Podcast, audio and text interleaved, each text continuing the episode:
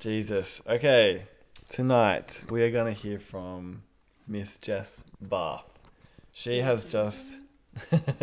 theme music? she has just returned from Africa.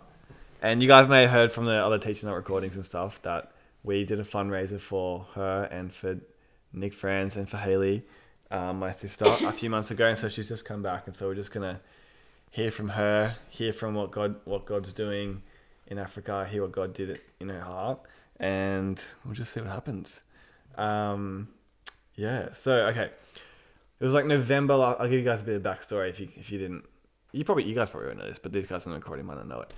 November last year, me and Jess were hanging out, and we are at down at Melbourne, and we are down at the um, Empowered conference, and she just briefly mentioned that she might one day want to do like a African mission, just maybe one day in the future, not necessarily straight away, but Holy Spirit heard the words straight away. So he said, "Nate, I want you guys to send her," and I was like, "Okay, that'd be fun. Let's do it."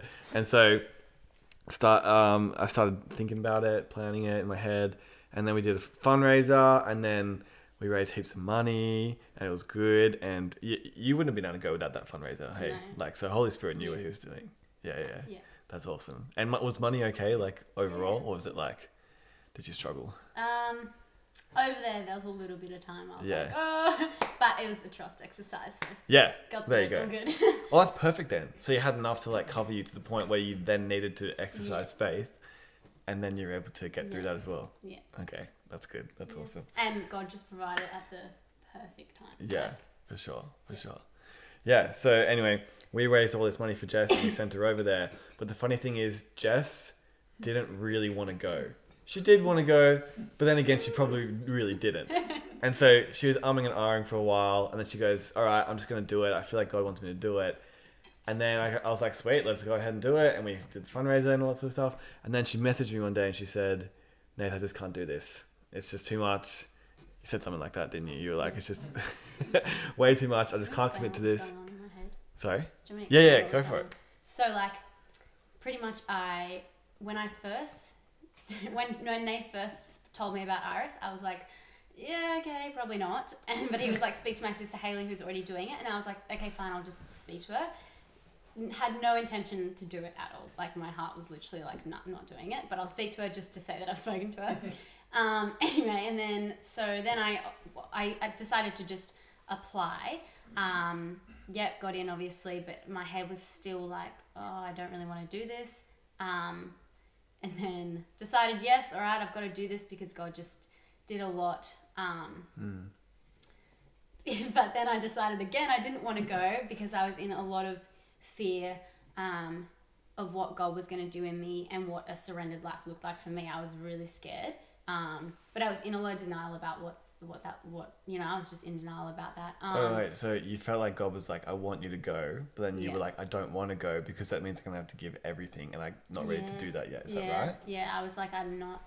And I had put my studies and my dreams above pursuing Jesus. And Wow. I was like, I don't know. I just was like, I can't. I knew that I couldn't do both, but I was sort of subconsciously picking my studies and my Mm. dreams above that. And I knew that that gap was going to get bigger and bigger, Mm. but I sort of just wasn't really like, no, I need to put Jesus above. But Mm. um, then one one one one day I went to a talk and it was like perfect timing. I was like 40 minutes late for this talk and I walk in and the minute that I'm in, this guy is talking about like just when you're about to see what God can do in your life and he said it's a terrible place to start.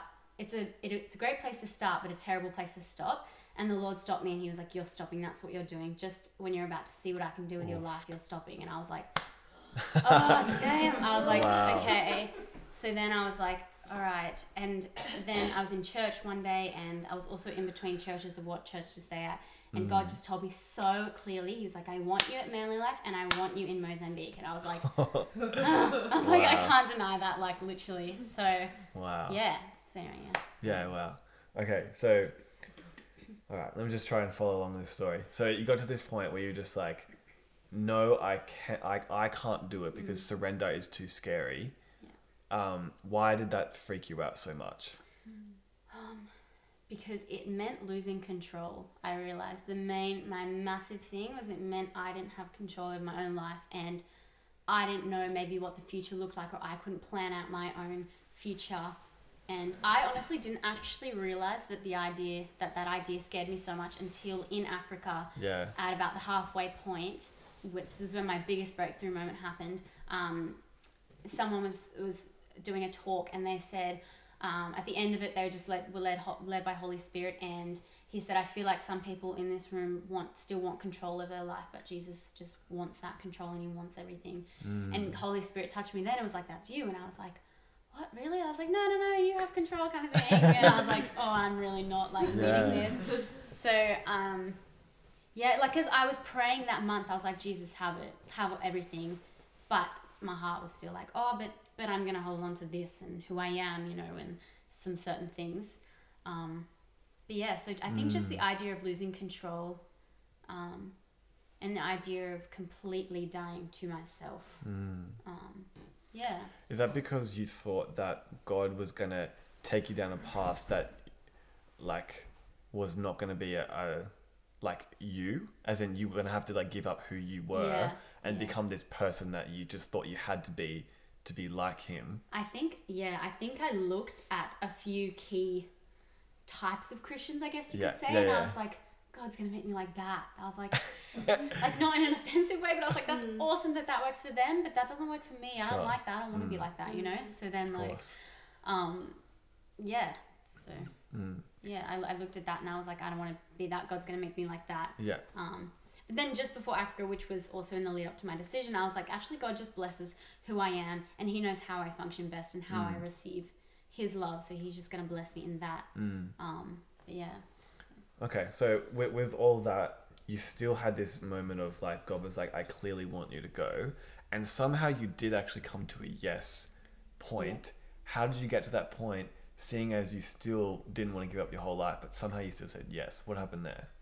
I think I came to a point where I was like, I knew that this decision was me either choosing to follow Jesus or choosing not to. Realistically, like that was the decision I was making. It was like, I can pursue this and I can trust him because I know he wants me there, or I can not pursue it and say that I'm pursuing him, but Mhm. continue pursuing my studies, and then that gap is just going to get bigger and bigger, and I'll end up not even calling myself a Christian at the end of it. And I sort of came to that decision, and I was like, Whoa. whoa, I need to pick. Like, Jazz, it's like that thing the other day. It's like you can't walk on both paths. I was feeling I was feeling like I was walking on both paths, and it Mhm. was like you can't do that forever, you know. So um. Yeah, I got to that point, and I was like, man, I just need to make a decision. And I was so afraid, but I was like, okay, well, God, I'm just gonna like. I'm no good on my own, like, and also something that I recently just learned is like, Jesus is actually better at pursuing my dreams, dreams and making them happen than I am. He's better at being successful than I am. And if I submit my dreams and everything to Him, He's going to bless me in that and get me to the place I want to be, and even beyond that, you know, because He's Mm. good. So like, Mm. yeah, I think I got to a point and I was like, man, I just, I just needed to decide, and I knew, I knew that Jesus was, Mm. you know, gonna, gonna hold me in that and not just let me fall. And and if I want to be somewhere, He's gonna put me somewhere, or you know, so. So What you just said then, is that stuff that you learned in Africa? Or did you know that beforehand? Um, That he's good? I, I learned that in I, I knew it before but I think I still have my doubts with like Mm. oh but God I don't want to be like that and you're gonna make me like that and you're gonna tell me you know like Mm. so yeah I, I knew it but I think also my heart had trouble believing it for my circumstance Mm. yeah Okay. but yeah I guess I had trouble believing that a little bit Okay, and when you, and when you had that, that those two paths before you, one was your own life studies, your dreams. The other was actually following Jesus. Somehow you ended up with following Jesus. Do you know why you picked that? Or you still don't know? I really don't know it was Wow. Holy Spirit like, Miraculous. like yeah seriously i yeah i don't know i think because i just heard so clearly from the lord and i was like i can't really deny that god wants me there he's obviously going to do something good with my life there Mm, i need mm. to go That's awesome. and i also i was sort of just like i know that the lord's will prevails yeah. and i was like this is the lord's will this Wow. is going to happen probably you know Yeah. like yeah so That's so cool. um, and I think God just slowly removed fear of of of, of what I thought was going to Mm. happen or what I thought he was going to turn me into. You know, Mm. so Mm, yeah. that's so cool. Okay, so you made a decision. I'm gonna go to Africa. You got in, and then you're on the plane to Africa. Tell us what happened from that point on. Um, When you on landed. the plane, I was really scared. I was like, "What am I doing?"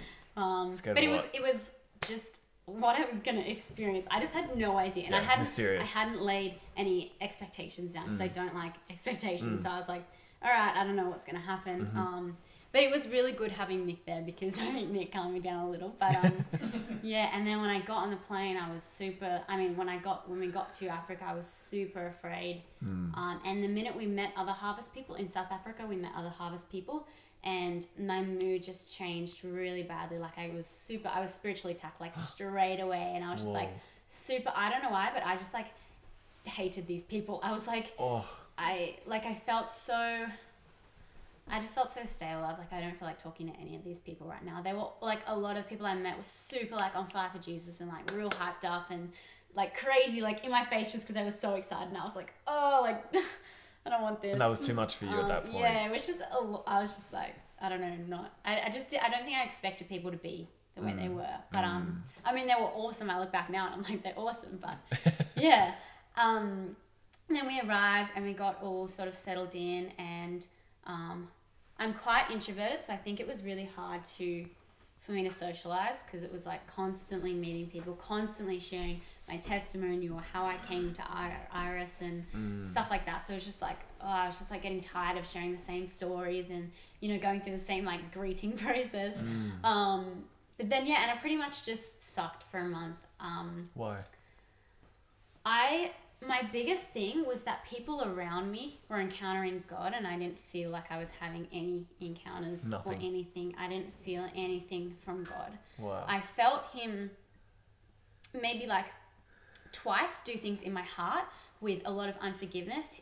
I had so much unforgiveness in my heart, especially towards Whoa. my mom and Yeah. some of the people around me who have hurt me. Mm. Um, and I had so much unforgiveness, and God was bringing that out to light at, at different stages. So it was painful, Mm. and I was like, so um, yeah. So I just didn't feel, and then I felt people around me experiencing breakthrough, and I was like, I'm not feeling breakthrough. I'm not feeling the Lord in any Mm. way. I'm not joyful. I'm not all of these things that, Mm. that these people are feeling. I'm, I'm not feeling any of that. Mm. Um, and yeah, everyone was so like extroverted, and I was like, oh, this is so weird.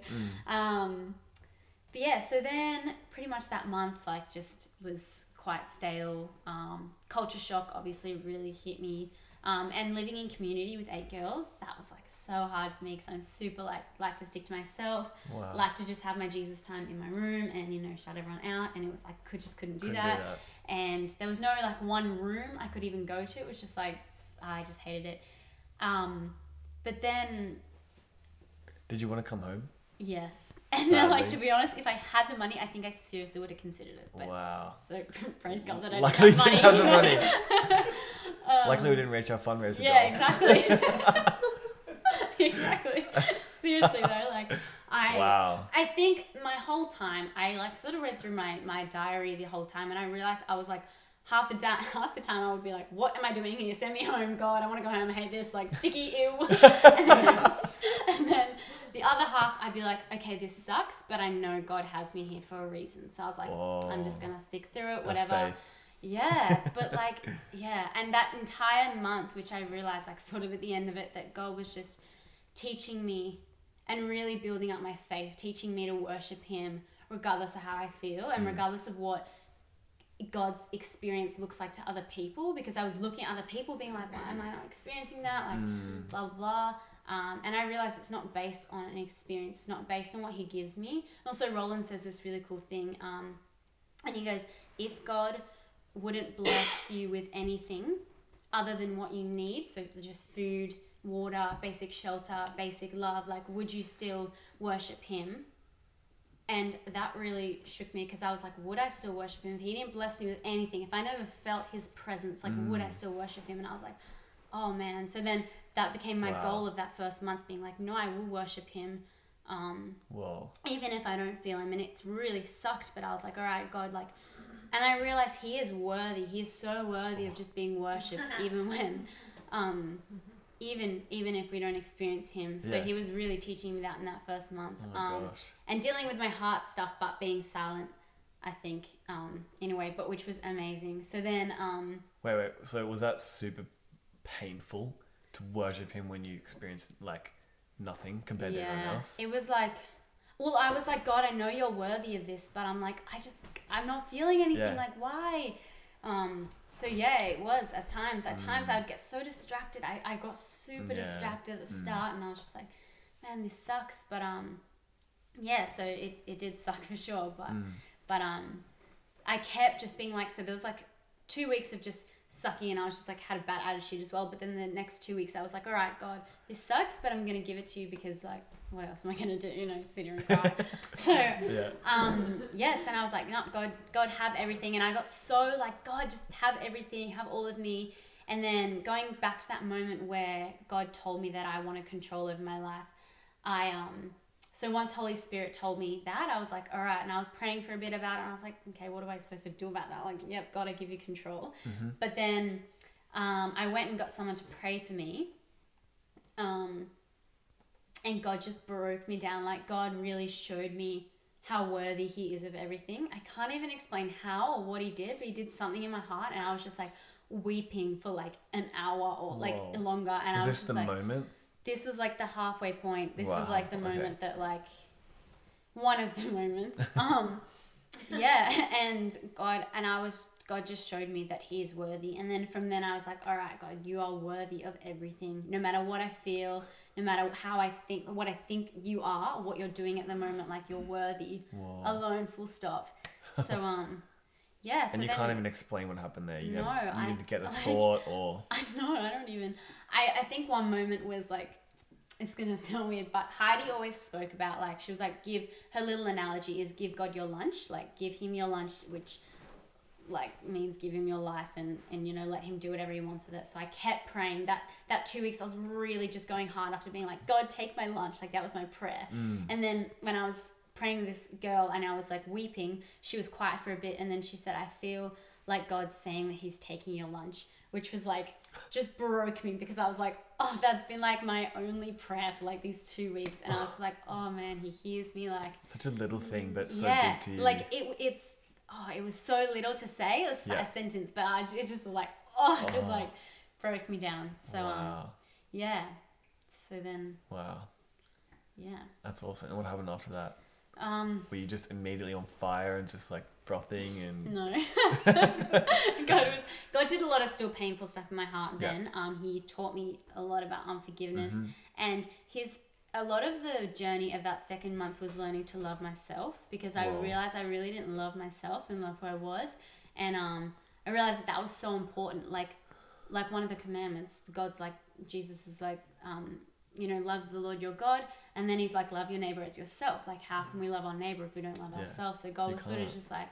Yeah, God was teaching me what it looks like to love myself, and and it was all head knowledge. I was like, yeah, yeah, God loves me. I know, like He sees me this way. Mm. I could, you know, just go on forever about how he loves me, but my heart didn't believe it, um, which was a massive thing for me. So God taught me that. And to be honest, I think massively that was finished. Like he definitely did lots of it in that second month, but um, it was it was actually a massive breakthrough for it happened like a couple of weeks ago with Mm. that. So um, a couple weeks ago? As Yeah. in since being back in, here. yeah, when I got back. Wow. So like I think God God did a lot. Like he he broke me down a lot of times about loving myself and what that looks like. But I didn't have this massive like, oh wow. And I feel like it was just you know over time getting there. And then even when I was back, he just you know corrected me with Mm. it, which was cool.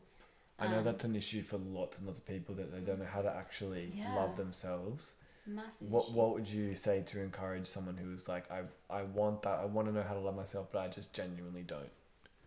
Um, I would say just seek Jesus. Like you can read as much as you want about it, Mhm. but it needs to be your heart which receives it. And Holy Spirit revealed it to my Mm. heart. You know, like I was just so like I prayed for it hard. So I would just say go after it, pray for it. Intimacy, intimacy is the only answer to like everything. You know, like That's be awesome. intimate with Him, and He'll show you. Be intimate, and He'll mold you and shape you more like Him. You know, like That's crazy. yeah. So you Good. specifically prayed God, I want to I want to love myself. Can you help me do that? And then He actually showed up and helped you do it. Yeah. And through people which I never thought he would have. Like he, he really awesome. he just yeah. Yeah, Wow. it was cool. That's crazy. So yeah, just pray. Just pray hard for it. wow. And That's that your heart would, would get it. Yeah, yeah, yeah. Can I ask something? Yeah, absolutely. Can you give us a picture of what your intimacy with God is like? If it's not too private. No. Um for my intimacy. Mm. I think it looks. Di- I think it's different for every Everyone. person. Mhm. Yeah. Um. But for me, it depends. Like, I love sitting on a headland with him and just being with him. Yeah. And like, um, um, yeah. Worship. Worship is massive for me, and Mm. just just being on my knees, and just being before him. Um, and just listening to him, yeah, is really. I like to journal a lot, so I journal a lot when I'm intimate with him, and um, yeah, reading the word, you know, yeah. That's awesome. So either in my room, just face down, or like on a headline, and I just look at like his creation, and I'm like, wow, yeah, this just came back to my mind, but I, I remember how me and Jess started talking at Empowered last year. I was standing in this weird cor- corridor thing, like all the talks, I was standing in this corridor because I just wanted to be away and just be with Jesus all the time. And then I looked up during worship one time and Jess was in front of me. I, I wasn't sure if it was her, but I, then I figured out that it was her. But she was kneeling down, worshipping, and like just seeking God.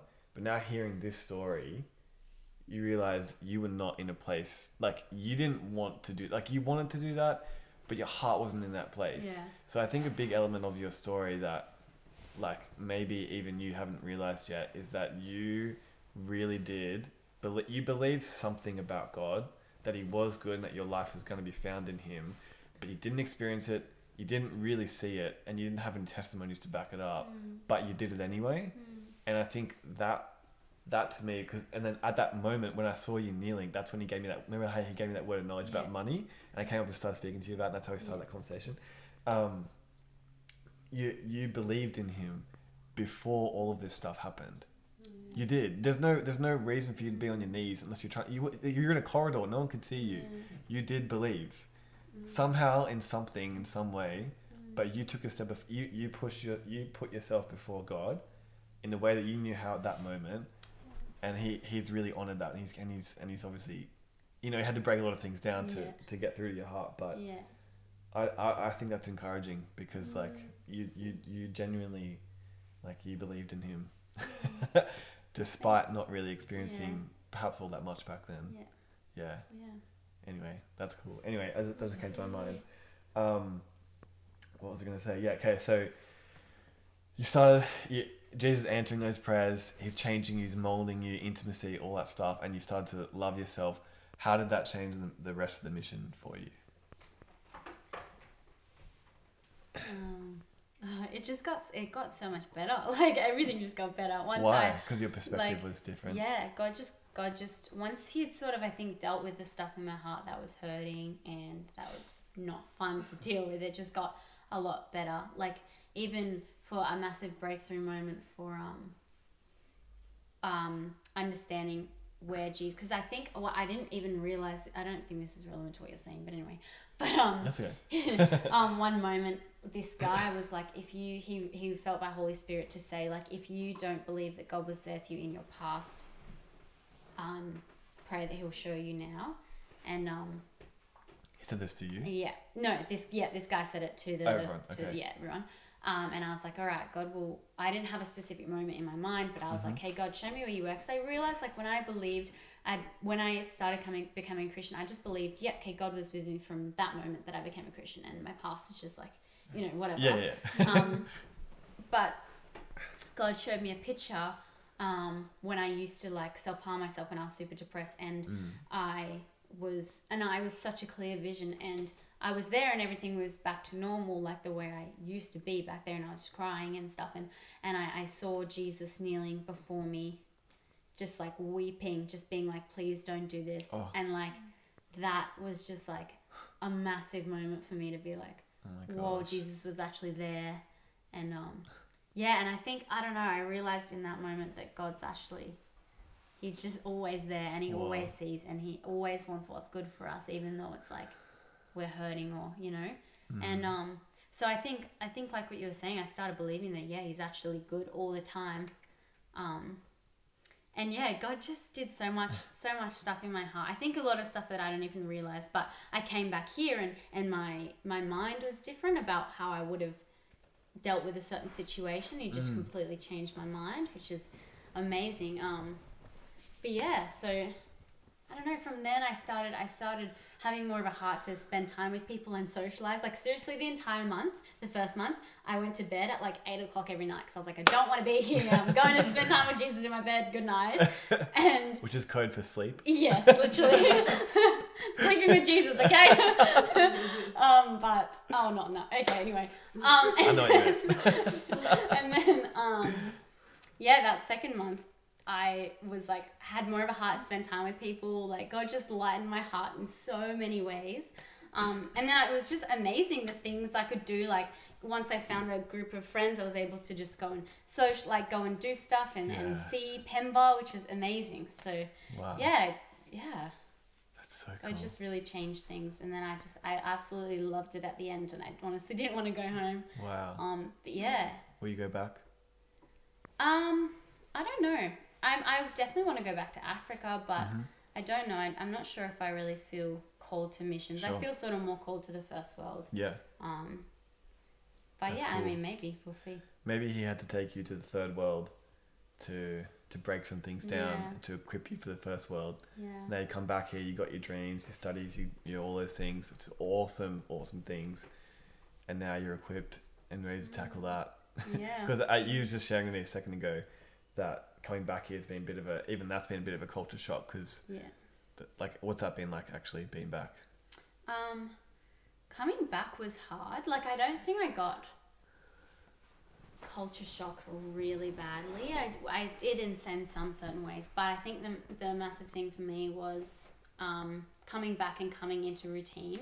Mm-hmm. Being like, okay, my life involves routine rather than in Africa where there's just no, you know, timetable of what you're doing. Like, Mm. you can spend time with Jesus whenever you want.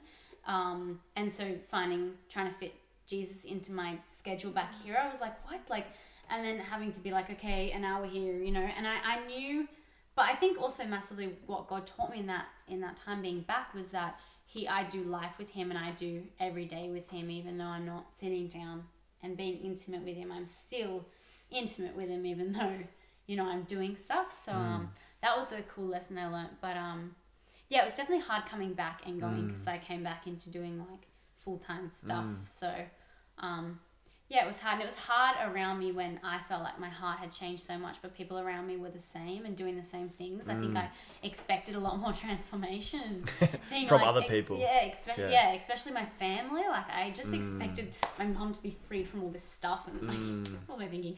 But um, yeah. So coming back to that, I was like, come on, guys! Like it just is so hyped, and they're just Oh, like, yeah, yeah. I've just been working and stuff, and I was like, Yeah. ah. Yeah. So um, yeah, that that was hard. Maybe we should send them to Africa. yeah, legit. send them, send them all. but um, yeah, it's been good though coming back. It's Yeah. it's been cool being like I, I re- looking at what it looks like to do life with Jesus back here whilst being busy, and um, Mm. Yeah, just because my perspective it has completely changed. Now I'm just Mm. like I don't care, and I don't care about anything anymore. Like uh, in terms of the world, like what I look like, what I'm like with my family. Like I think my family's noticed massive change because I'm not really afraid of what I say anymore, kind of thing. Whereas I used to be, or what I look like, and and stuff. So that's been really cool. Um, How good's that? You just feel free. yeah, I Come feel on. free. yeah, I, I like that word. yeah, That's a good it's word. one. Last question for you. Okay. Imagine going back to Jess Bath back in the day. Maybe maybe pick your worst moment. And it was just like when it was like in the absolute pits and it was just like it was just bad. And Being you, a non-Christian. yeah, well Okay. yeah, In I, life or in I guess yeah, it non-Christian or when it, whenever it was the worst, and you got to speak to her and try and try and convince her to have hope and to and to believe this is where God's going to lead you. What would you say to the old version of you? Oh, Maybe maybe a better way to ask this question is if people are in that place, mm. other people in a really dark place and they really want what you're just talking about right now. Because it's so easy to talk about once you're in it, Yeah. but when you're not in it, it almost feels so unrealistic. It's like stop talking. You have no idea, and Yeah. perhaps you would have thought that back in the day Yeah. too, but now you've actually experienced both. Sorry, and I'll let you answer. It's a tough question. Mm. I think I don't know. My first instinct was we just hug them, like just love them. Mm. Um, That's a good answer. yeah. Um, I would just say like keep going. Like I've got people around me who are sort of in that boat and sort of like oh, but it seems so far away. But um, I think just since knowing that that even though my circumstances told me everything was crap in that first month, I knew God was good and God told me that He was good and He's good in amidst the storm, and you just have to believe that. And also knowing that there's good in everything, you just have to see it. Mm. Um, but that is e- easier said than done, one hundred percent. Sure. So um, yeah, I. I just say keep going. Like there's Keep there's going. more. Like i- if you like Jesus doesn't give up. Like he's not willing to give up on us. He will chase us. Yeah. Like he loves us so much. And he like people tend to just think that he's waiting for us to come, but he's actually like running after us, being like, "Come, come home." But Wow. you know you just you just have to see that in certain situations Mm. and um yeah there's good in everything if you see it Mm. you just have to see it Mm. yeah what That's so I'd cool. And just keep going like don't give up Yeah. because the enemy won't stop he will tear you down Yeah. but um That's so true. oh and heidi always says this is a cool thing Yeah, yeah. she says if you don't quit you win so just never That's quit so because true. if you quit the devil wins you know Yeah. don't don't give that you know We you really want to just preached. Oh, I mean, like a few weeks ago, preached on perseverance. Oh, so good. So good. Literally, thing. perseverance. You Yeah. go. Go listen to the next talk. Yeah. legit. But yeah, like if you don't quit, you win. There's no option. Like God's fighting for you. You've got all of heaven backing you. Come literally, you've got the pit of hell like against you. Don't worry about that. It's Yeah, fine. yeah. Jesus killed that anyway. Yeah. like, That's awesome. Yeah. Wow. So just like believe in His goodness and just don't give up. yeah, and just keep seeking Him because He'll show you Mm. everything. Like He really does answer prayer. Mm. Prayer is dangerous. Yeah. That's like something I learned pray for. Like you don't think you pray things and, and you don't think that he's Yeah. answering them or he's listening, but he is and he answers your prayers. Like Wow. if they are prayers which will grow you and which are really beneficial for your future, he will answer those prayers and he will come. Come like on. so just don't give up and That's just so don't cool. give up praying because that was like that time I was like God you need to show me how you see me I, I need because I was finding my affirmation Whoa. in other things and I was like God you need to and I got so hungry for it like you need to show me because I don't and I was like you need and and and that second um second slot of two weeks in that first month I was like God you need to take my lunch you need to take everything like if Mm. you just get hungry for it he will like he he and he I, I can personally say that from experience that Yeah. he took my lunch you know like like i've given it all to him and he's shown me what he can do with my willing heart and also he's shown me how he sees me like he really does Come on. answer answer our prayers That's so good. yeah Far so- out. That's honestly so in line with everything Teach Night's been saying. Just like, I, I- how many times have I said seek God? As in, like, yeah that's the answer. it's the only answer It's the only Seek answer. jesus It's That's the only all, answer you ever need. yeah And you've experienced that now. It's not just like theology, it's your life. yeah Like, yeah. I'm so stoked. I'm so happy for you. thank you mm. Yay, Jesus. yeah I knew something big was happening here, but I couldn't say it either. But oh yeah it's crazy like it's So crazy how much my heart like i look back on my heart back before i went and me Yeah. being like no i don't want to go i'm not doing this and now to me i'm like jesus do whatever you want with me like i don't Legit. care like it's Legit. just like man the things he can do with a mm. willing heart like oh my gosh, that's all it takes mm. just saying yes pure to transformation. him yeah I legit, I when I saw you tonight, I was like, you look different. You mm. 100 percent look different. Yeah. Yeah, so good. That's probably why I said you look grown up. That's actually the vibe I got as well. Like, like you're more mature. Like, yeah, more grown up. Yeah, like he's just growing you up thank you in the spirit. Thanks. The week, so good. the week before Jess le- Jess left, um, me and her went out for lunch and stuff, Cute. and we were hanging out and stuff. Remember this? Like, I remember you saying, "I'm really not sure if I'm gonna go or not." No, I was serious. What I a week before? I I told Was it you a like that. two weeks before I was sure I wasn't going. Yeah. Wow. So That's insane. basically, like we were hanging out, and I said to her, "I was actually really saying, if God, if God has a way, then He has a way Yeah. to actually show you the right path." So, Come on. and it's not like just about second thoughts; it's about really going the extra mile. Mm. So it's like that narrow path. You know what I mean? Come on. That's So- it. You're right, Jenny. He did have a way, and look, he proved it. Yeah. So good. Yay. All right, thank you, Jess. You guys give her a round of applause. Mm. Yay. That's awesome. Sorry, I'll jump in to my Yes, throne. can I just ask a quick question? Yeah. What age group were the people? Were people older? People- Everyone, like people, like in my house, for, they were so like 18 was the youngest, and then like, so for example, if this puts it in a way, in my house there were eight people, and they were 18 was the youngest, and 67 was the oldest. So they were mm. literally, and it was like two 18 year olds, one 20 year old, a 40, a 36 year old, a 42 year old, 45, 67. So it was just like mm. every, sorry, every age, mm. you know, so broad. Yeah. That's yeah. crazy. Yeah, it was Yes, I know. My husband knows that I've been craving for things Do something it. like that for a while. But To go to Africa? seriously. I just want to go. Oh, that's awesome. I don't care where. I Yeah. just want to go. Should we And do another holiday. fundraiser, guys? Yeah. For sure. That'd be awesome. Well, it's a bit hard when you've just started a new. Oh, that's business. true. But it's an online So business. hopefully the business will let, allow you to go and. Yeah, true. Yeah. Because it's um passive income, right? Am I right? Yeah, yeah, that's. That's the plan. goal. Might be one day.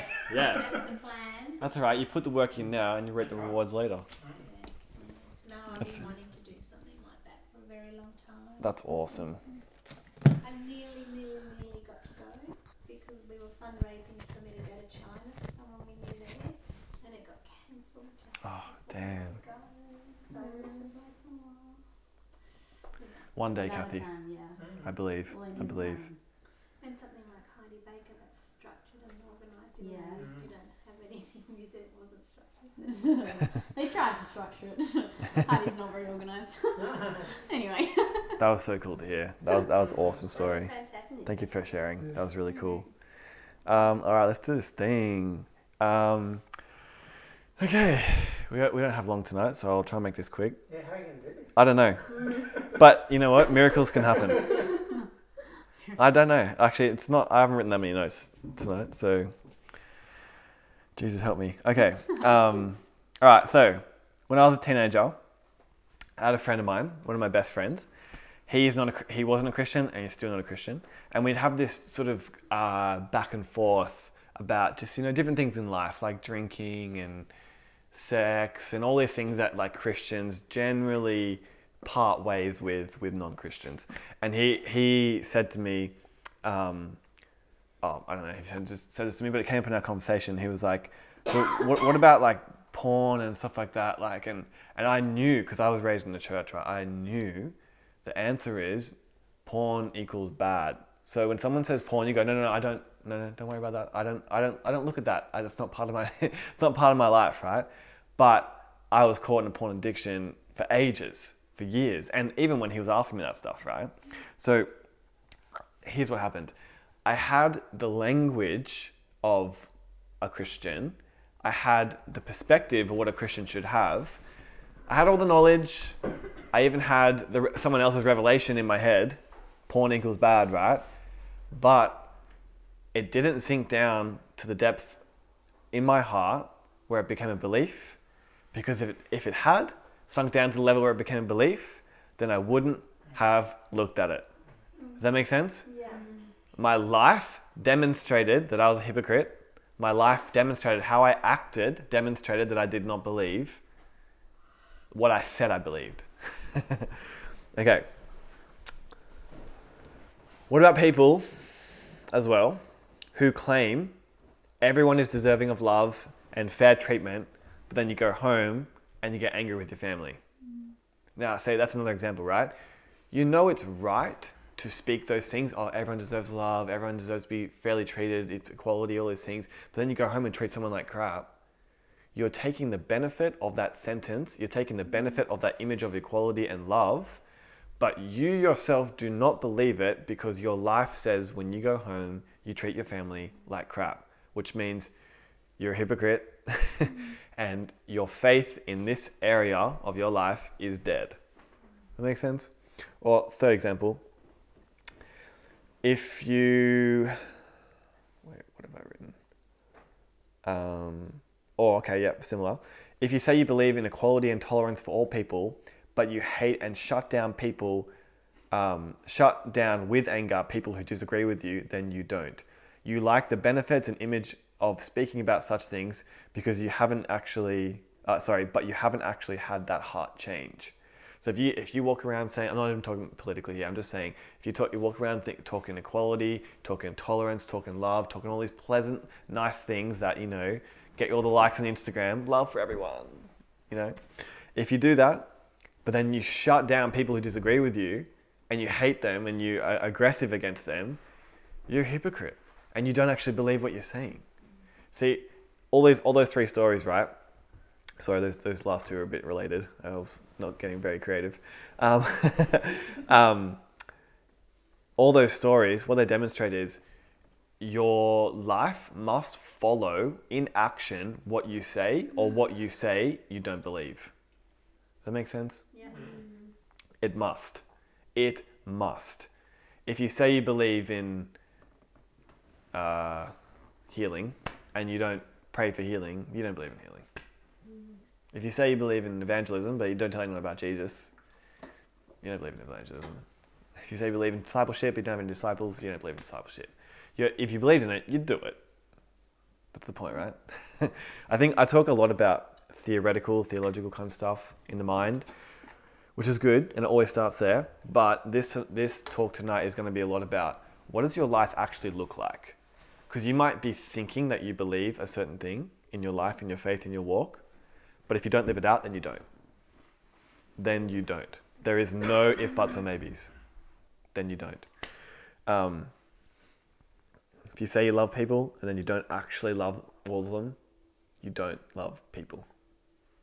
And the Bible also says if you don't love people, don't love your brothers and sisters, you've not even met God because God is love. And when you meet God and you believe his message, he puts his seed inside of you, he puts himself inside of you, and he is love. So if that doesn't manifest as love for other people, then you've never met him. How could you hate other people but have love living inside of you? Doesn't make any sense. Doesn't make any sense.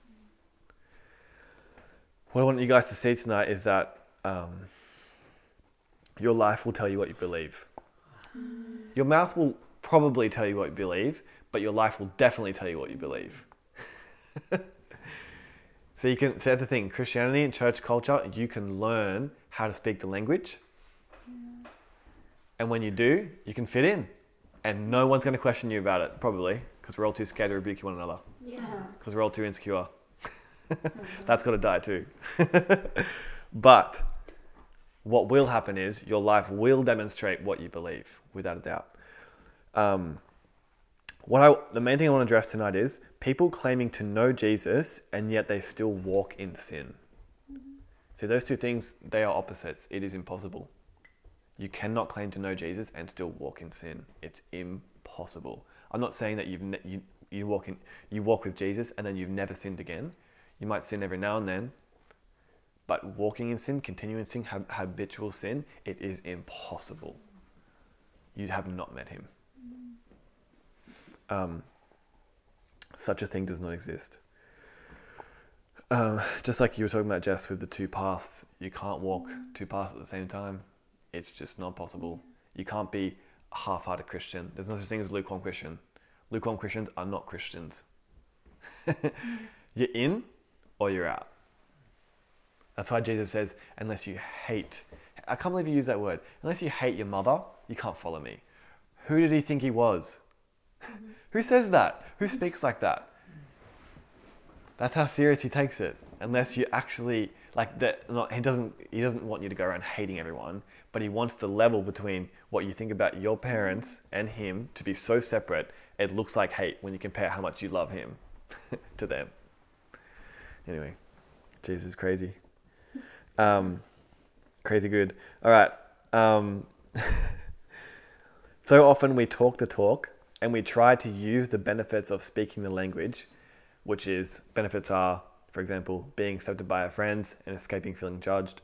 But we actually just don't care enough, to be honest, to actually lay our lives down for Jesus and live like Him in purity and holiness. We just do not care enough. And it would be, I'd be a bad leader if I didn't call you on this stuff. If you were walking in habitual sin and you, no one ever called you on it, that's, that's bad leadership to be honest, you don't care enough. If you're still walking in sin, a habitual sin, you don't care enough. and you haven't met him. Um, and also, so many of you guys, uh, I was definitely confused by this for so long in my life, but so many of you guys are so confused about what to do with the issue of sin in your life. You don't know how to respond to God, and you don't know how many times to say sorry. And some of you worry that you're not saved at all and that you're a complete hypocrite. It can be it can be tricky when you when you're a Christian and you sin. Knowing how to navigate that thought process, I must admit, is pretty tricky, because you've done something that's complete opposite to your actual nature, and so how to navigate that is very strange. It's a, it's a very because it shouldn't happen. Does that make sense?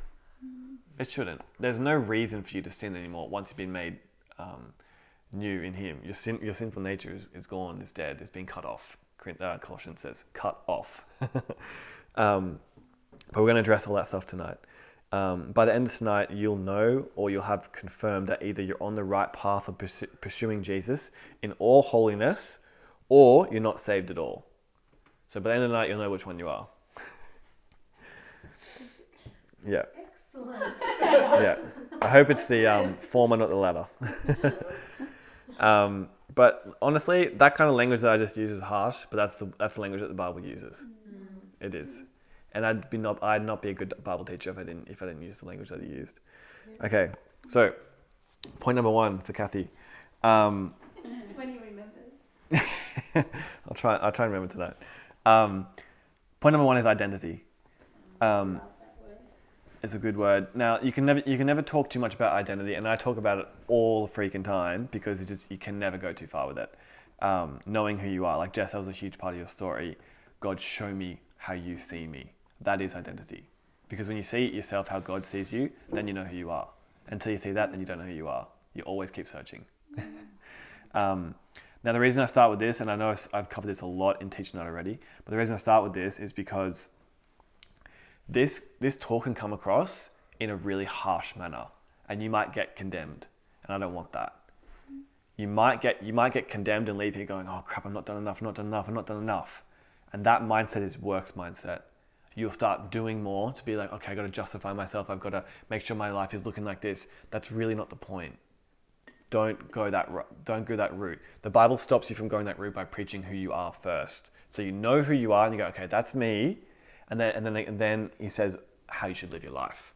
But if you hear me going, guys, you're not like because you could you could hear this talk tonight in a works mindset, which is you're not doing enough. Why aren't you doing more? Get back to work. You know what I mean? You could hear it like that. It's possible. In fact, most humans naturally are going to hear it like that. But you've got to understand it's identity first. That's why I'm starting with this point. Um, if, if you get caught back in this in this works trap, it's going to stress you out. It's going to freak you out, and um, it's it's going to cause death in your life. Um, now, with this talk tonight, I'm going to talk a lot about a lot about the practicalness of how you live out your Christian life. But still remember, it still is and always will be justified by faith. Remember that. It's always that message. That message never changes. I'm going to talk a lot about works, but I'm going to talk about how works fit in with the message of justified by faith mm. because they do. They really, really, really do. Works is a big part of it. but you can't. So this is where it get- gets really confusing because you start going, okay, so I have to do works in order to be just- justified by faith. No, no, no, no, you don't. Your faith will look like works, but you never go out and do the work so you can have the faith so you can be justified. That's where religion starts, in that mindset. Oh crap, I haven't been doing that. Crap. Okay, yep, yep, yep. That's where it starts. Don't go that path. If you get if you get convicted tonight by the Holy Spirit, He weighs in your heart, going, Hey, yeah, you're still doing that. Get convicted and go, Okay, who am I? Go back to the cross, go back to what Jesus has done for you, go back to how God sees you, and then start from that place. That's what you got to do. Don't go into, okay, tomorrow I'm going to wake up and do da da da da da. Don't do that. Um, okay, awesome, awesome, awesome. Just so you guys know, just in case someone else on the, um, the recording hasn't heard this before, who you are is you have been reborn, remade completely from the inside out. Your whole old nature is dead and cut off from you, completely removed from you. Your whole nature has now been remade into the image of Jesus, and He Himself has put His Spirit inside of you and joined Himself in the Spirit with you. So now you and Him are one Spirit. and he has raised you up from the dead with him and has seated you with him in the heavenly places. Your sin is completely washed away, it's forgotten about and removed. God now sees you as holy, righteous, blameless, and now you can boldly approach him confidently. You can boldly approach the throne um, for the grace of God over your life. And He has blessed you with every single heavenly blessing, and all of it comes by faith. So as you hear this message and you believe the message, that's all you have to do. That is who you are. You are a son of God. You are part of the, a royal family. You are washed. You are sanctified. You are clean. You are clear. You're off the hook. Just so you know, that's who you are. That's how God sees you. I like that. That was fun. Um, this is what Christ has done for you, which means there is now no longer any possible reason for you to continue in sin. Do you know why? Because that part of you, which was part of you back in the day, has been cut off. Don't believe me? Go read Colossians chapter 2. It uses the word circumcised to say cut off. Circumcision's not like cut and it's just still hanging there. Sorry for the, the graphic. um, it's cut off and removed. That was your old nature, cut off and removed. So therefore, there's if, if, if, if you've been reborn in your spirit, in your heart, in your nature, in your core, and there has no and there's no sinful part of that, why would you why would you keep on sinning? Does that make sense? It's not it's not possible. Where does it come from? Where does the sin come from? It's not part of you. The devil can't touch you anymore. You're one in spirit with Jesus and you're raised and seated with him in the heavenly realms. Why would you keep on sinning? The only reason you keep on sinning is because you don't believe what I just said. You still believe you're a little bit messed up, you're a little bit not forgiven, you're a little bit sinful by nature, you still believe you're a sinner saved by grace, all these things, right? And therefore, by faith, you sin because you believe it. you sin by faith. It's the only way to sin as a Christian, by faith. Um, yeah. All reasons and potential excuses you had before are now removed. There is no reason for sin. Um, that's why 1 John 2 says, we and if you sin, know that you have an advocate, which is like a lawyer. You have a, an advocate in, the, in, in Jesus who defends you before the throne of God. Do you know why? Because you actually have no reason to sin, therefore, you actually need to hire a lawyer to plead your case because there was, there was, there was no reason for you to sin. Hmm. you know what I'm saying? That's why you need Jesus. Okay, that was point number one identity. Point number two sinless nature. Now, you guys can flip Bibles open to 1 John chapter 3.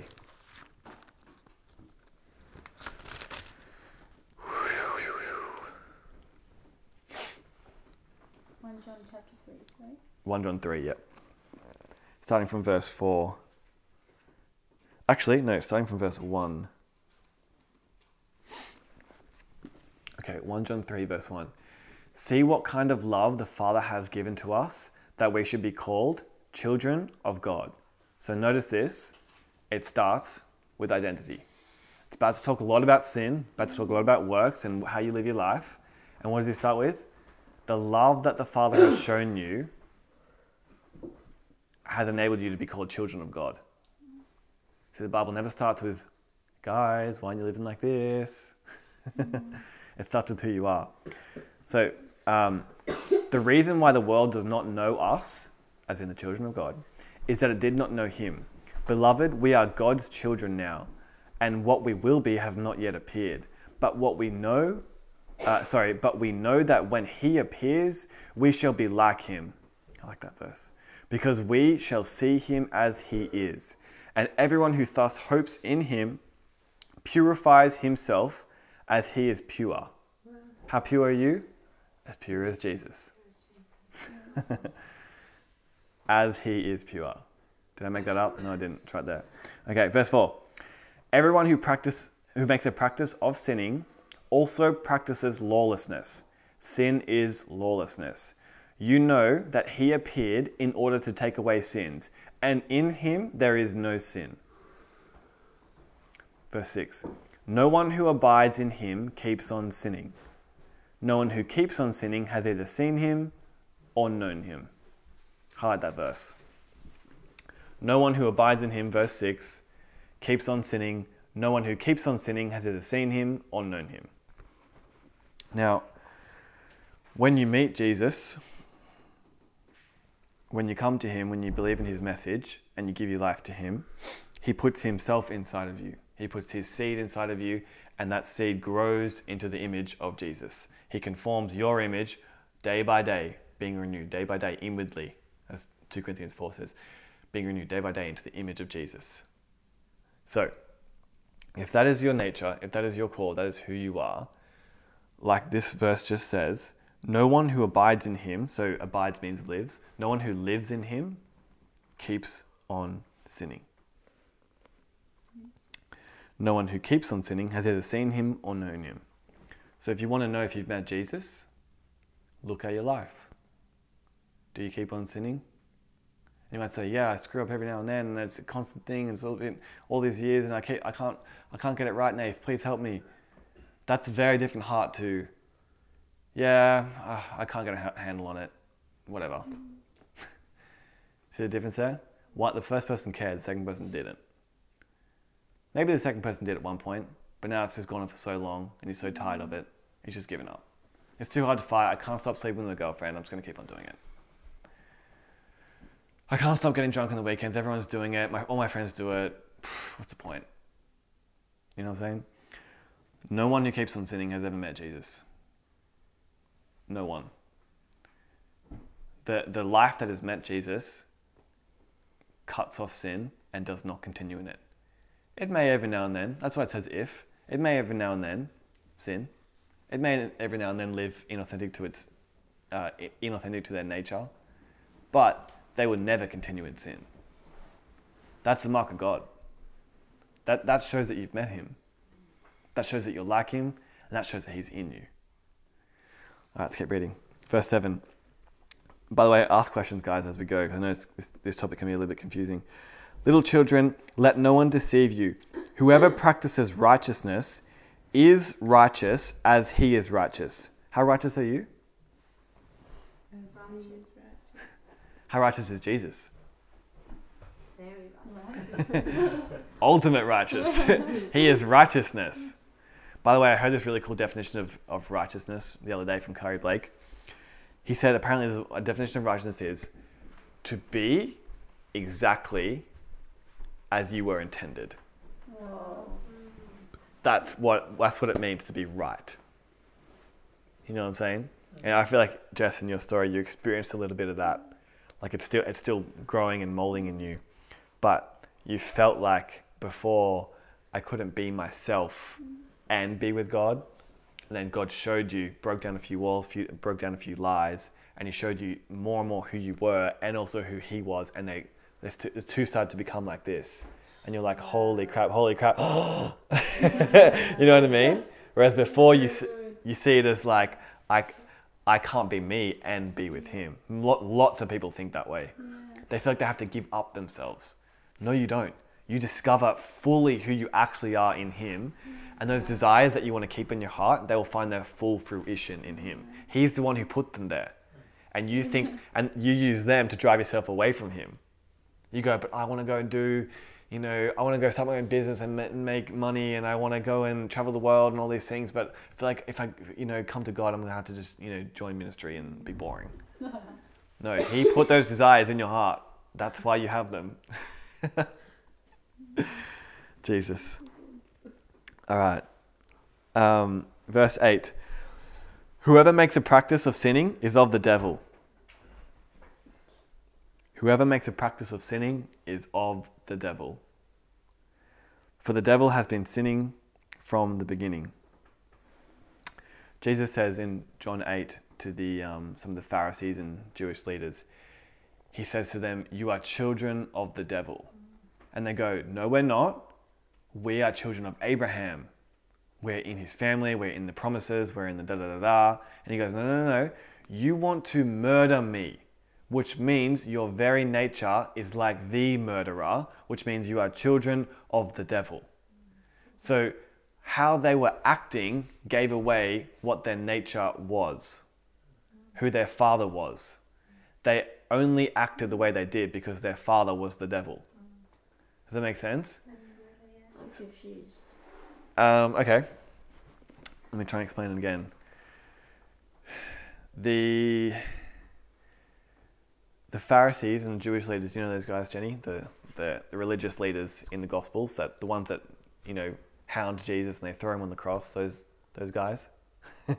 Jesus was chatting to them, and they they picked up stones to throw at Jesus as he was preaching, because he preached so strongly and such a different message to what they already believed.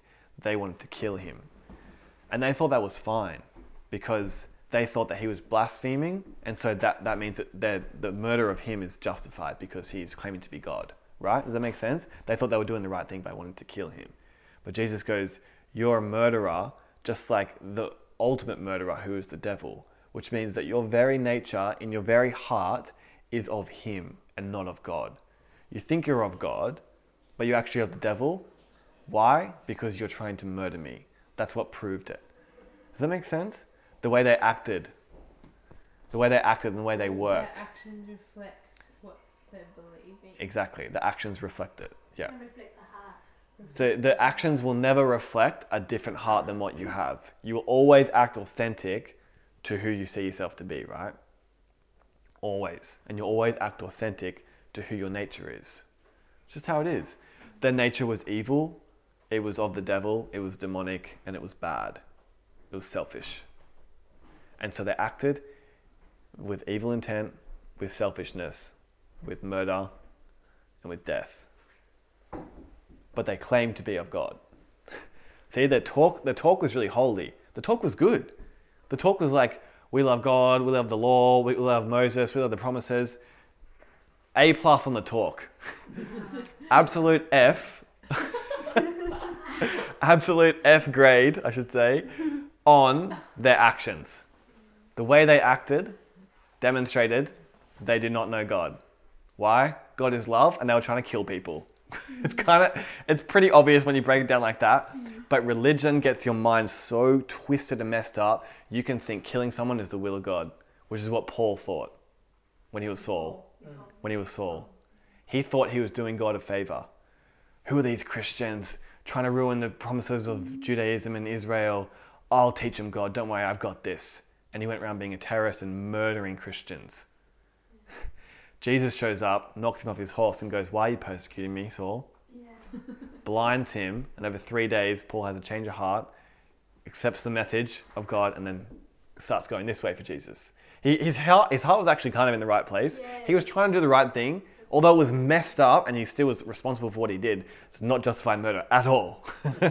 but he thought he was doing the right thing. Mm. Because he thought he was working for God. Exactly. He was deceived by the father of lies, who is Satan. Satan twists God's word and makes you think it's one thing when it's actually something else. And Jesus showed up and he showed the Pharisees what they were supposed to be like. And you could see such a stark difference between the two. In fact, night and day. Evil, love, you know, Wow. yeah, death, life, goodness, badness. That's how ba- that's how big the difference was. Jesus represented what humans should have been like, sons of God should have been living like, but instead they became like Pharisees. And like, actually, the Pharisees were the top dogs. Those were the guys leading everyone else. They were the ones esteemed, but they were just messed up in their minds. They had they had twi- they had been had the word of God twisted to think it was all about following rules. When they missed the first two commandments, love God and love your neighbor, the whole law is wrapped up in those two commandments. Jesus says they missed them both. The most the most two important things. It's crazy. I don't know how we got there, but um, Jesus, Sorry if I asked the question. of course. Yeah, another question? It's it's weird because it's like, how can you imagine someone doing that? Like actually deciding to do that to one person and then try and betray another person. That does not make any sense. I know, It's it's like but that, that's what I'm saying is that these lies can make you think that way. really yeah, religious like like lies and religion and all these things, right? It's of the devil. it can twist your mind so much that you think that you're doing the right thing when you're doing the exact opposite thing. So that's why you got to keep your eyes fixed on Jesus because He is the revelation of truth. He is perfect theology. When you see Him, you see exactly what the Father is like. There's no difference between Him and the Father. You know what I mean? So you keep your eyes fixed on Him. Don't try and figure this book out for yourself. You just you look at Him and He'll teach you it. Like Jess was saying, everything through intimacy. You seek Jesus, He'll teach you the book through His Spirit. You know what I'm saying? Sorry if I asked a question. Are you saying sorry? No, you don't, don't say sorry. That's fine. I like questions. Questions are good. Thanks, Jenny.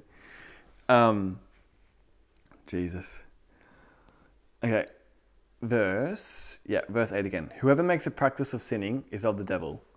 So, you guys notice that language? Whoever makes a practice of sinning. It doesn't say whoever has sinned, whoever makes a practice of it.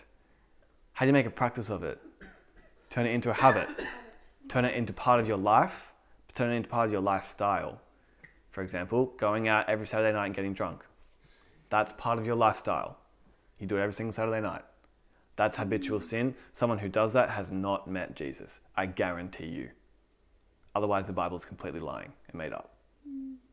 Someone who is in habitual sin has not met God. Perhaps they have at some point, but right now they haven't. They they do not know Him. They've they've walked away. They've missed Him. They've missed the point. The point is the point is um, habitual sin here is the is the indicator. Habitual sin. People who are sleeping with their boyfriends, girlfriends, fiancés, whatever, and just don't want to stop, or they have the language of yeah we want to stop we're trying our best god loves us god forgives us but keep on doing it. Mm-mm. haven't met god. Have not met god. Might sound harsh and maybe you can think of people that are like that but that's the reality. It's true. Yeah. Um, okay verse 8 whoever makes a practice of sinning is of the devil for the devil has been sinning from the beginning the reason the son of god appeared was to destroy the works of the devil which in this in this context is the sin. Jesus came to destroy sin. That's the context of this passage, right? He came to destroy the works in your own life of sin. Um, verse 9 No one born of God makes practice of sinning, for God's seed abides in him. God's seed is Christ. Christ abides in you. And he cannot keep on sinning because he has been born of God. See what I'm saying here, guys? It's so black and white because your very nature has been born again of God, your very nature is just like Him. You're just like a mini God now. You're a son of God. You're like Him, you're just smaller. You're like Him, He was just first. You're like Him, but He's just the supreme. You're the supreme Son. So, in your very nature, you're divine. We are partakers of the divine nature. That's what it says in 2 Peter 1, I think it is partakers of the divine nature. Crazy. No one born of God makes practice of sinning, for God's seed abides in him, and he cannot keep on sinning because he has been born of God. By this, it is evident, it is obvious who are the children of God and who are the children of the devil. Whoever does not practice righteousness is not of God, nor is the one who does not love his brother. So now you know. Now you know who's Christian, and now you know who's not. It's obvious. It's evident, the Bible says. Those who practice righteousness, they're of God. And those who don't are not of God. We've got to stop trusting people's words so much and look at their lives. You know what I'm saying? Yeah. The lives tell the real story. The lives show the actual truth. Always. Always. For example, um, if you say that you know you're generous with your money, but then you give me a, a printout of your bank account and it's all just spent on you, the whole thing, you don't you're not generous with your money. Or you say you're generous with your money, but then you've got fifty thousand dollars in savings, and you've given away twenty bucks this year. You're lying. you're not generous with your money. You know what I'm saying? Your life tells a story those who practice righteousness and those who love their brothers and sisters, those who love other Christians, love the family of God, love everyone for that matter, they're the ones who have been born of God, because that's what God's like. And his sons are like him. And when his sons are not like him, something's not right. Something's gone sour. Something's gone off, off the tracks. Okay. It is now no longer possible to live a life of sin in Jesus. now,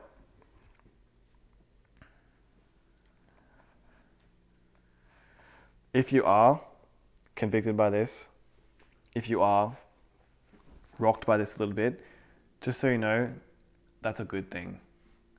If the Holy Spirit's convicting you right now and you're listening to that, that's a really good thing because He's drawing you to more life.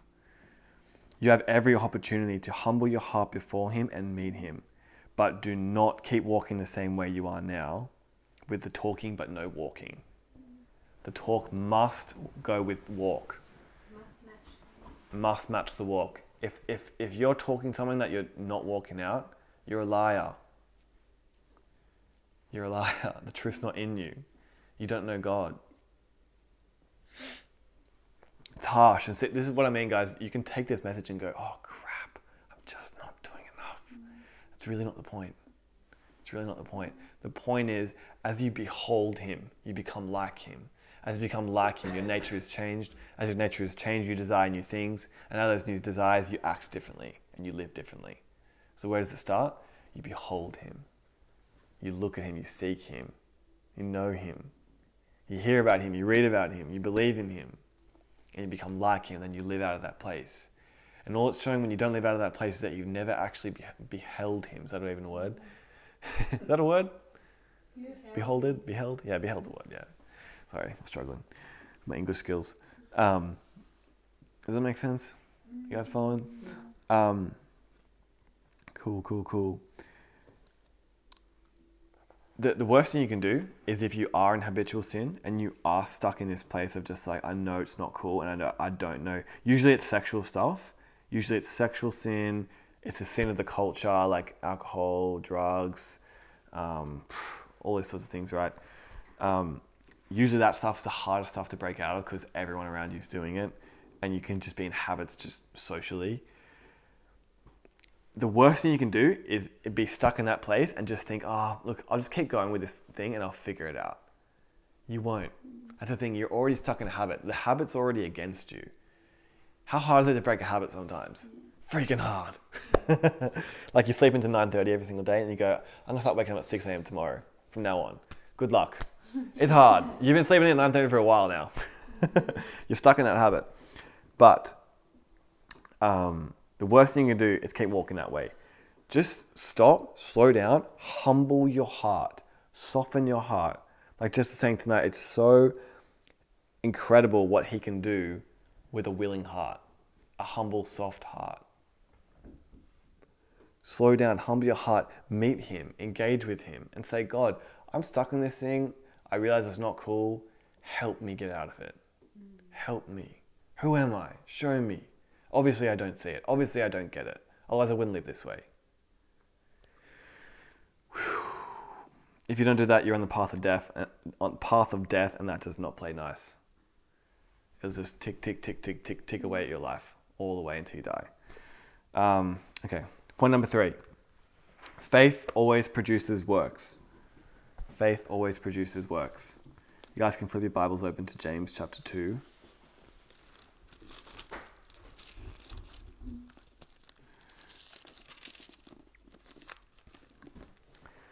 Um, funny story about this chapter Martin Luther, the great reformer.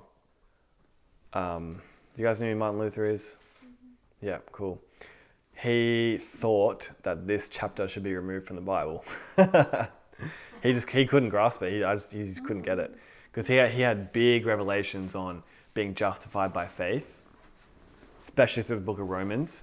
Then he came to James, and and it's like, uh, faith doesn't save you, works does. It actually says that in one of the verses. And he goes, "What the heck? Remove this crap from the Bible." but I'm going to show you what that means in just a second. If you're confused, James 1. James chapter two. Yeah. From verse 14 to 26. Okay. Um, What good is it, my brothers, if someone says he has faith but does not have works? Can that faith save him? If a brother or sister is poorly clothed and lacking in, in daily food, and one of you says to them, Go in peace, be warmed and filled, without giving them the things needed for the body, what good is that? So also faith by itself, if it does not have works, is dead.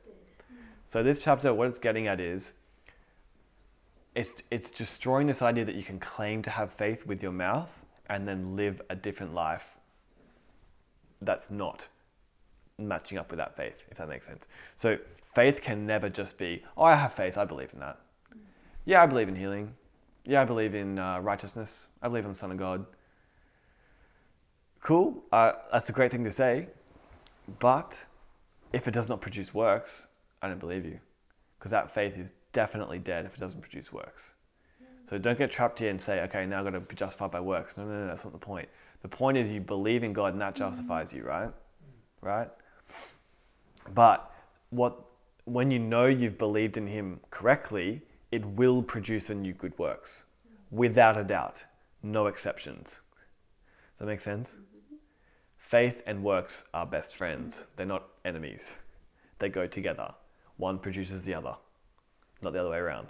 Let's keep reading. But some will say, verse 18, You have faith and I have works. Show me your faith apart from your works, and I will show you my faith by my works.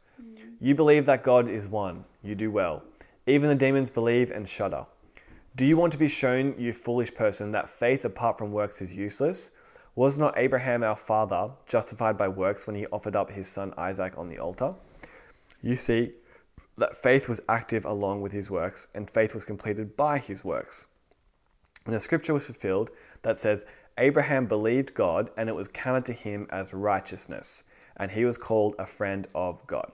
So, God shows up to Abraham, gives him this amazing promise, and then Abraham believes the promise, and God goes, I now count that to you as righteousness.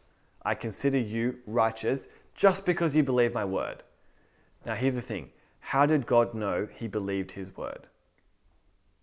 So, as an example, let's just say, um, I believe it's really important to vote when it comes around to the election time for Australia's government, right? I believe it's really important to enroll and it's really important to vote. If I say that, how, how, wait, how are you going to know that I actually believe that? Why are you going and voting? Mm-hmm. Me voting. No other exception. No other possible reason. I have to go out and vote. Me personally. Otherwise, I am just, I am full of crap. Mm-hmm. I do not believe what I'm saying. Does that make sense? This is basic stuff, right? but you show faith by works. Abraham, it says, uh, what was it? Verse 22. You see that, oh no, sorry, verse 21. Was not Abraham our father justified by works when he offered up his son Isaac on the altar? So God says to Abraham, he gives him this son named Isaac after waiting all this time. He has one son. He says, Now I want you to go and kill Isaac on the altar. And Isaac's like 12 years old. He leads him up this mountain, prepares like this fire, and Abraham's about to like cut his throat. It's a pretty hectic freaking story, to be honest with you. and an angel stops him and he goes, That's enough. It was just a test to see if you actually believed. Now, the only reason Abraham was going to go through with that is because he believed God. God said, I will give you as many descendants as you see stars in the sky. But Abraham had one son whom he was about to kill. So this promise was about to be null and void in Abraham's natural eyes, right? But he must have thought, nah, God's got a way. God's got a way. I just have to obey. Yeah. And you know what's crazy as well is that uh, I think that mountain where Abraham led his son up is the mountain where Jesus was crucified. So God, sorry? Yeah, Gol- Golgotha or something, or it's, it's something like that. Um, uh, so what happens is Abraham's about to slay his son, but God stops him and goes, "No, no, I'll send my son instead." Oh. but Abraham didn't know that, but you find that out thousands of years later. Because it's a hectic story. It's like slaying your own son. Like what the heck? But now you get it because that's what God did. Craziness. it's insane. Okay, but the fact that he did that proved he was authentic, proved he actually believed God. Now, did God count Abraham taking his son up the hill as what justified him? No. Otherwise, Abraham would have a, a ground to boast. Guys, look what I did. I, I took my son away up here. God said this, and I just went ahead and did it. That's religion. That's death. That's works. But him doing that showed that he believed God's message, that he was going to produce all his descendants through Abraham's line. And that's what justified him, and that's what God said, that's righteousness to you.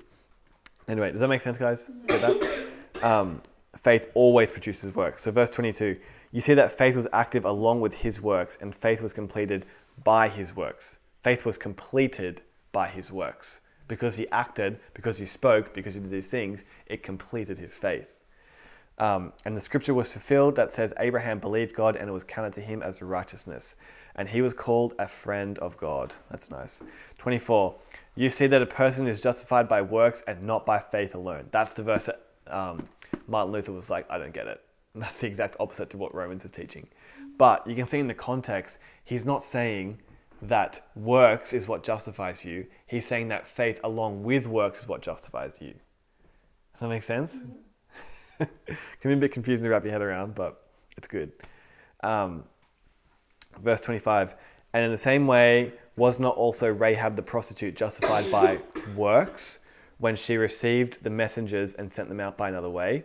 For as the body apart from the spirit is dead, so also faith apart from works is dead. So, if you think that you're in faith, then that should produce works. Otherwise, you're not in faith. If you think you believe God, your life should look a certain way. Otherwise, you don't believe God. If you think you've met God but you don't love other people, you've not met God. If you think you've met God, if you believe you're a Christian, if you believe all, all the stuff that I'm saying tonight, but you don't act generously towards people, if you don't consider people more important than you in humility, if you don't um, sacrifice yourself for other people, if you don't love other people, all these things that Jesus did, then you don't know him. Or at least that you don't know that he's like that. You know what I'm saying? Um, you guys know that verse in Ephesians chapter 2 that says, We've been saved by grace through faith. The, there's a part that comes after that that not many people read, but I'm going to read it. I'm going to be. Ephesians 1. Ephesians 2 8. For by grace, which is a free gift, that's what grace means. For, the, for by a free gift you have been saved, which means saved, healed, delivered, kept safe and sound, protected, through faith. And this is not your own doing, it is the gift of God, not a result of works, so that no one may boast. And this is the verse I'm talking about here. For we are his workmanship, created in Christ Jesus for good works, which God prepared beforehand that we should walk in them.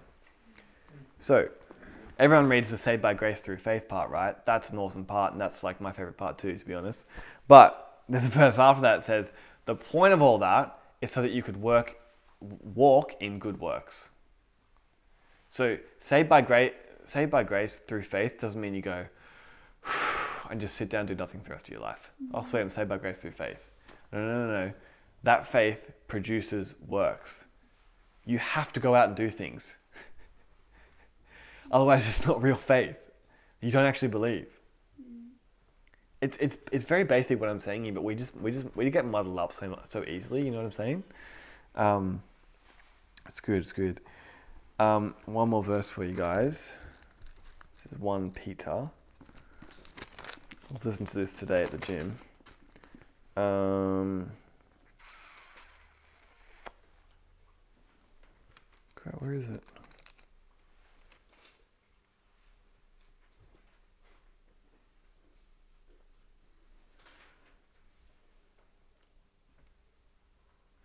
You guys know where that verse is where it's like always have a reason to um always be willing to give a reason for the hope that you have?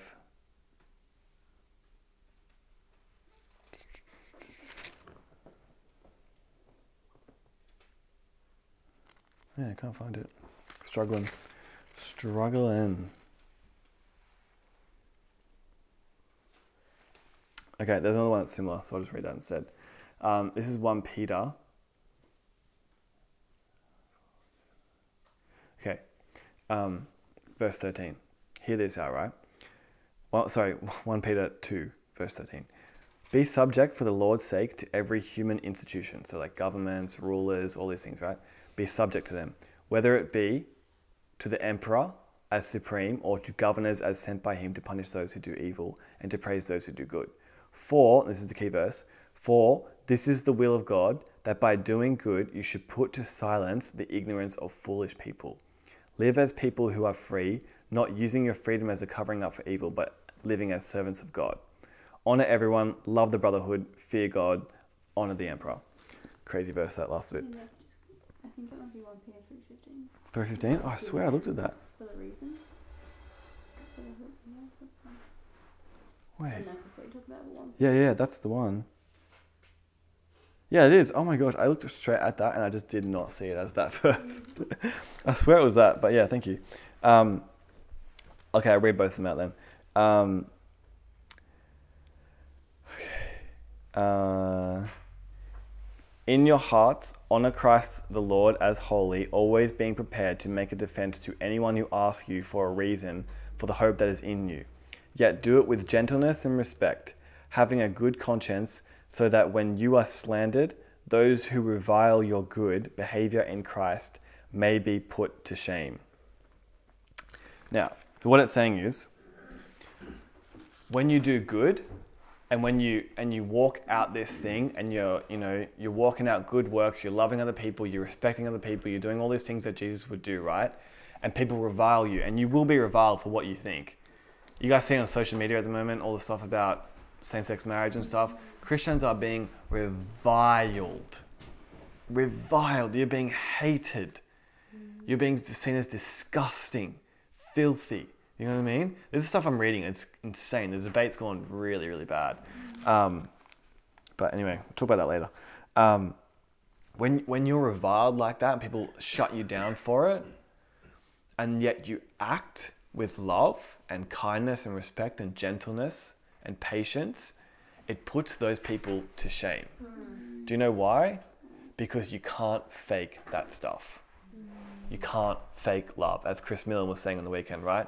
You can't fake love. It's actually it, it has to be real. Do you know what I'm saying? All the all, all those good works, respecting people, being kind to people, being patient with people, you can't fake it. So when you do that, you show them that what you're saying is actually real. Your message that what you're saying is actually real. So with this whole maybe with this whole debate, guys, the best thing we can do is just demonstrate, rather than pick a side or whatever. Demonstrate Jesus, not to put people to shame, but to just to show everyone else love. You know what I mean? There's a lot of not love going around right now. Let's be love. but the reason that it puts people to shame is because you can't fake this stuff. People know. People know what you act. Everyone, ev- everyone in the world knows if you act a certain way, that's what you believe. That is what you believe. Um, yeah. Okay. Let's wrap this thing up. Um, point number four. I did good with the points tonight, Kathy. Yeah, I, very I, good. I've done all four. I've got all my points in order. Oh, that's awesome. Number four is look at your life. These were not very good titles. Um, I could do better with titles. Um, they're usually just for me, but I think I thought I'll just read them out for you. Um, so uh, I think the main reason I wanted to share this share this message tonight is that people are, even in our community, still in sin, and they just don't care and it breaks my heart. it breaks my heart. You got to see that that's just that is not on. And I don't mean that in a crazy religious way that we've all grown up with, where it's like don't sin, don't sin, don't sin. I've been through that. It sucks. I'm not saying it like that. I'm saying if you've met God, you won't sin. You just won't. Like perhaps you'll have a bit of sin in your life that you're figuring out, but it should get less and less and less and less and less as you're conformed and renewed to the image of Jesus. That should be the trajectory that you're on. If you're not, ask for help, seek prayer, humble yourself before God and go, I need help. I can't continue in this. I can't continue in it. And just so you know, if you if you are stuck in sin and you're caught up about it and you're really sad about it and you keep repenting about it, that's very different to the person I'm talking about right now, where it's just they're cut, they're in sin and they don't really care. So if you care and you're stuck in sin, it's very different. It shows that your heart's pure. It shows that God is in you and He's working in you. You know what I mean? You might be still stuck in this thing, and don't hear condemnation tonight. That's really not the point. Hear conviction that you need to be walking in, in good works. Need to be walking in purity. Need to be walking in holiness. Holiness is just, it is who He is. And the, the further you walk with Him, the further you, you walk in holiness. You're already seen as holy. That's who you are. But then you'll start actually living it out on the earth. You guys know what I'm saying? Look at your life. Reflect on your life. What is my what is the story my actions are telling people? What is this what is the story that my life is, is leading people to believe about God, about people, about love, about whatever? I don't have a full on revelation on this topic yet, but I, want more. I'm, I'm asking God for more. But fear of the Lord, fear of the Lord, we don't really have much fear of the Lord, where it's like a respect, a real just honor. Like, like I think you were saying about the worthiness, he's just worthy. Holy Spirit like whacked me when you said that. By the way, it was like whoa, Yeah, I saw that, Um, yeah. Yeah, yeah. He's he's funny. The fear Um, of the Lord is to hate evil. Mm, And there's so much strength in that, Mm. there? Like to really yeah. grasp and to really understand and really want to Mm. hate evil. It's a huge Mm. concept. because you have such a big view of him that when evil and temptation, all these things come against you, it's like the mathematical equation, if you're going to put it like that, is that he's way bigger. I'm going to go with him. You know what I mean? Um, we don't really have that. We, we excuse ourselves a lot. We make excuses and we go, oh, I'm figuring it out, bro. Just give me a break. Like, I'm only human. It's like, well, actually, you're not. You're not human anymore. You're new creation, new species. Christ is in you. You're divine in nature. You know what I mean? Jenny. Didn't Jesus say love what I love and hate what I hate? Do you know how? Because, like, sometimes it's like, I had a friend of mine a couple years back, and she's like, love what Jesus loves and hate what Jesus hates. It's like what you were saying about the enemy attacking me and all that kind of stuff. I'm seeing that, I'm like, where's that passion gone to? Mm, Because I feel like a lot of Christians are just lukewarm. It's like either you're hot or you're cold. Which one are you going to be, you know? that's exactly what I'm saying. So, with the fear of the Lord, there is no lukewarm. There is no middle Yeah. ground. There is there is mm-hmm. either because that, that's how God speaks, isn't it? It's black and white, hate and love, life and death. You, no one. Like every sorry, everyone, no one. You, me, forever, never. he, it's just like that. That's how he speaks, and like that's that's hot and cold. You know, lukewarm is what we make up. It's this middle ground that doesn't actually exist that we, we try and make. We, it makes ourselves feel comfortable. We don't feel so judged that way. But God's not judging you. He's calling you into deeper life. And He's saying, You're walking on the path of death because look, your life is not producing the works of Jesus. Your life is not producing the works of holiness. That's where you're walking. Come back this way. I'm not mad at you. I'm not judging you. I'm not fiercely angry with you like you think I am. That's all in your head. That's the lies. That's, that's the father of lies whispering that to you. Come back to me. Humble your heart. And, Soften yourself. and one of the biggest things that I know that I've said before, but it just hits hit me really hard, is that that lukewarm path, that fence, is owned by Satan. Yeah, Mm. 100%. That's what I mean. It doesn't actually exist. That middle place, There is no. Yeah, there is no middle place. Yeah, There's, there's Jesus and then there's everything else, including the fence and the other side of the fence and every other fence in the world. That's it. and everything. Just- That's it. That's it. It's it's trying to have your cake and eat it too. You can't. Mm. I'm sorry. Give your cake to Jesus, then he'll give you a, big, a, a bigger cake back. Um, the only life that makes sense for the Christian to live is sinless. That's the only thing that makes sense. And don't hear me. I honestly, I sinned last week. I messed up with something. I'm not saying I'm perfect. Don't hear me saying that. but the only life that actually makes sense is sinlessness. Nothing else makes sense. We've got to have that as our standard. Not like pretty good. Yeah, I'm going a bit better this week. That can't be our standard that we measure things by. It's Jesus. It's Him living in us. And as you behold Him, you become like Him. As you behold Him, you become like Him. Is that a Bible verse? I think so.